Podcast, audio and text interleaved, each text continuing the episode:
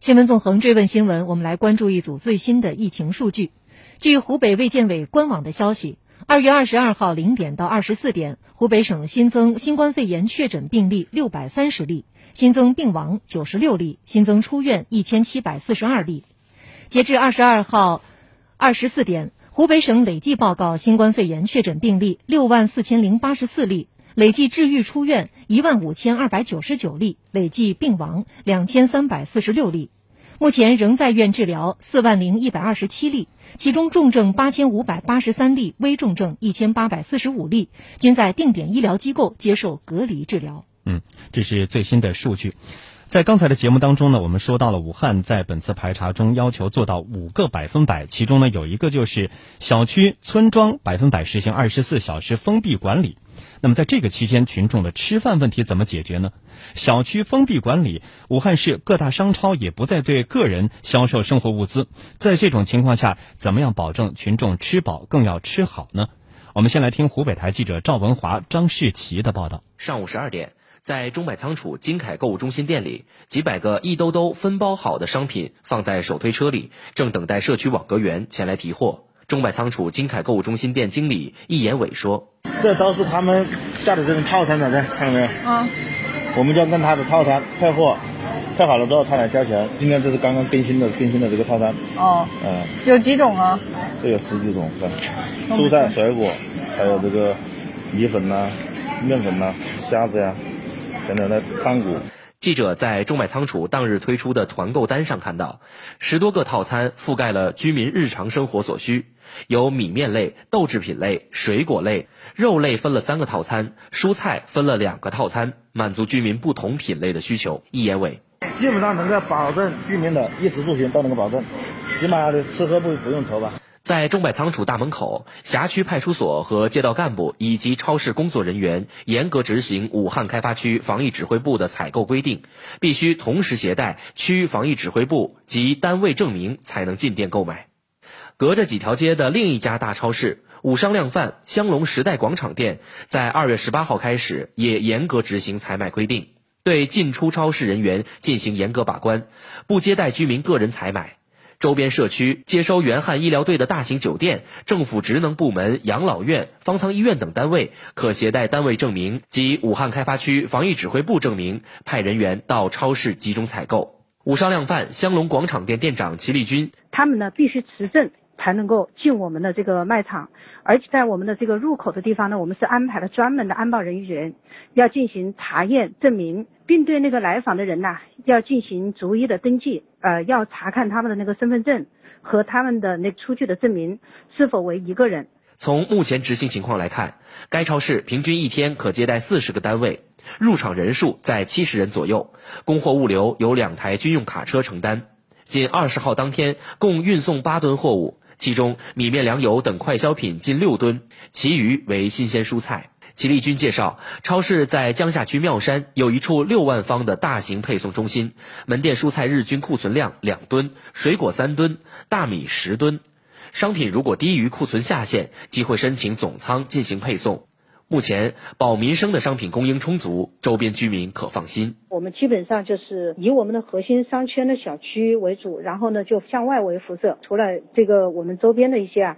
现在目前还辐射到，比方说万科的那个翡翠酒喜、万科的那个金玉南湾、香兰水岸等等，还包括我们一些老旧的社区，比方说那滨湖啊、碧湖社区啊、呃万家湖社区啊，呃应该来说只要有需求的社区。我们武商都能够进行满足。记者在两家大型商超都看到居家生活食品存量充足，品类丰富。两位负责人介绍，目前团购的品种和内容还是以大宗蔬菜、禽蛋肉类、水果为主，过于个性化的需求还不能满足。主要问题在超市营业员不足，分拣配送能力不够。凡是单子上有的套餐，头天下单，次日取货。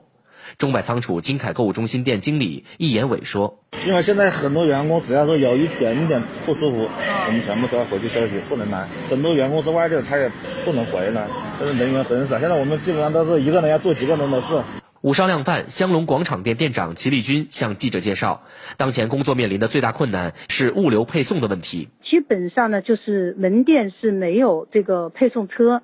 那么，比方说我们采取步行的方式，或者我们员工的这个私家车，您给社区里面源源不断的供货。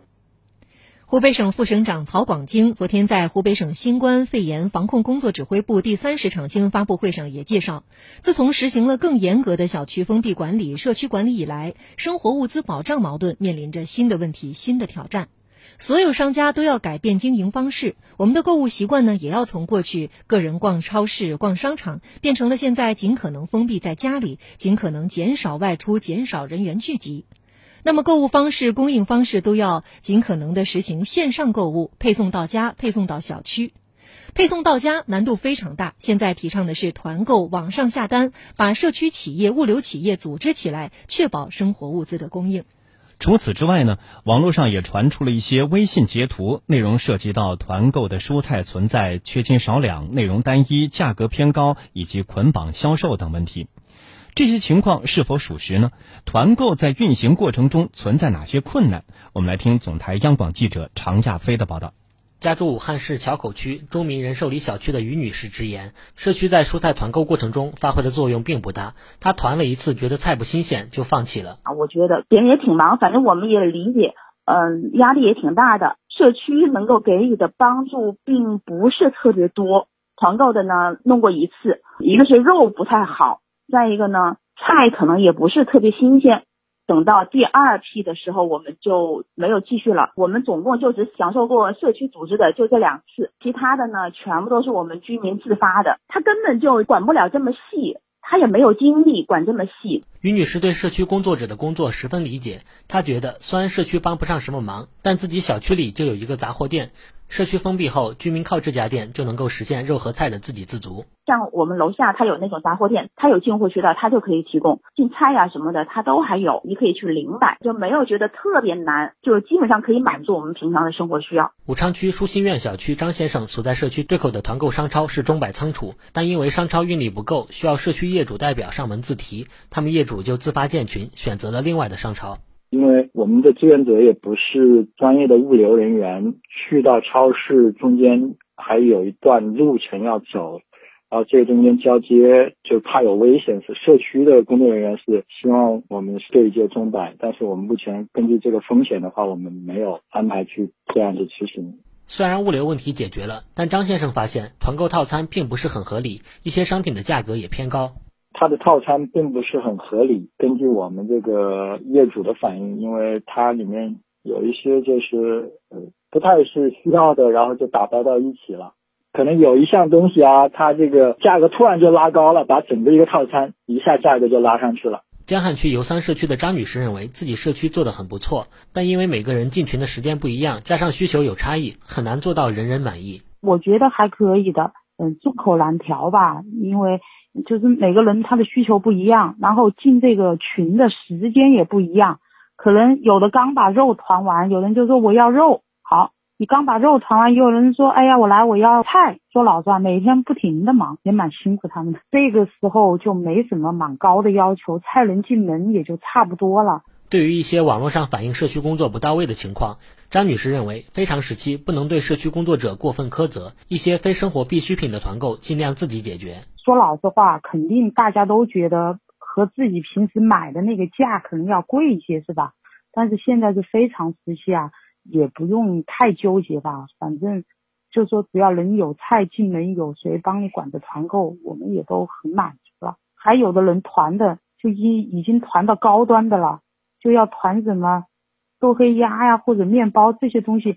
就说你不能要求别人社区来团，我觉得自己能团吧你就自己团。别人确实没那么多精力。中百仓储作为武汉本地流行的连锁商超，是此次众多社区团购的对口超市。中百集团党委副书记尹艳红提醒，业主群里存在一些外来的私人团购组织者，素质参差不齐。社区居民在选择团购商超时要仔细甄别。作为武汉市的居民这一块，我在我的小区里面，我也进入了这些团购群呢，也去了解居民跟哪些人在实行团购对接。我也去体验了一下，也是有很多那种私人的，他也进到那个社区群里面了。但是我们企业的话，也有社区的一些网格员，他提醒所有的这个居民要以社区网格员和他确定的。这个厂长来对接才行。那么其他的进到那个群里面发的一些广告，大家要进行甄别。就是我认社区的干部，或者是他明确的小区确定的那个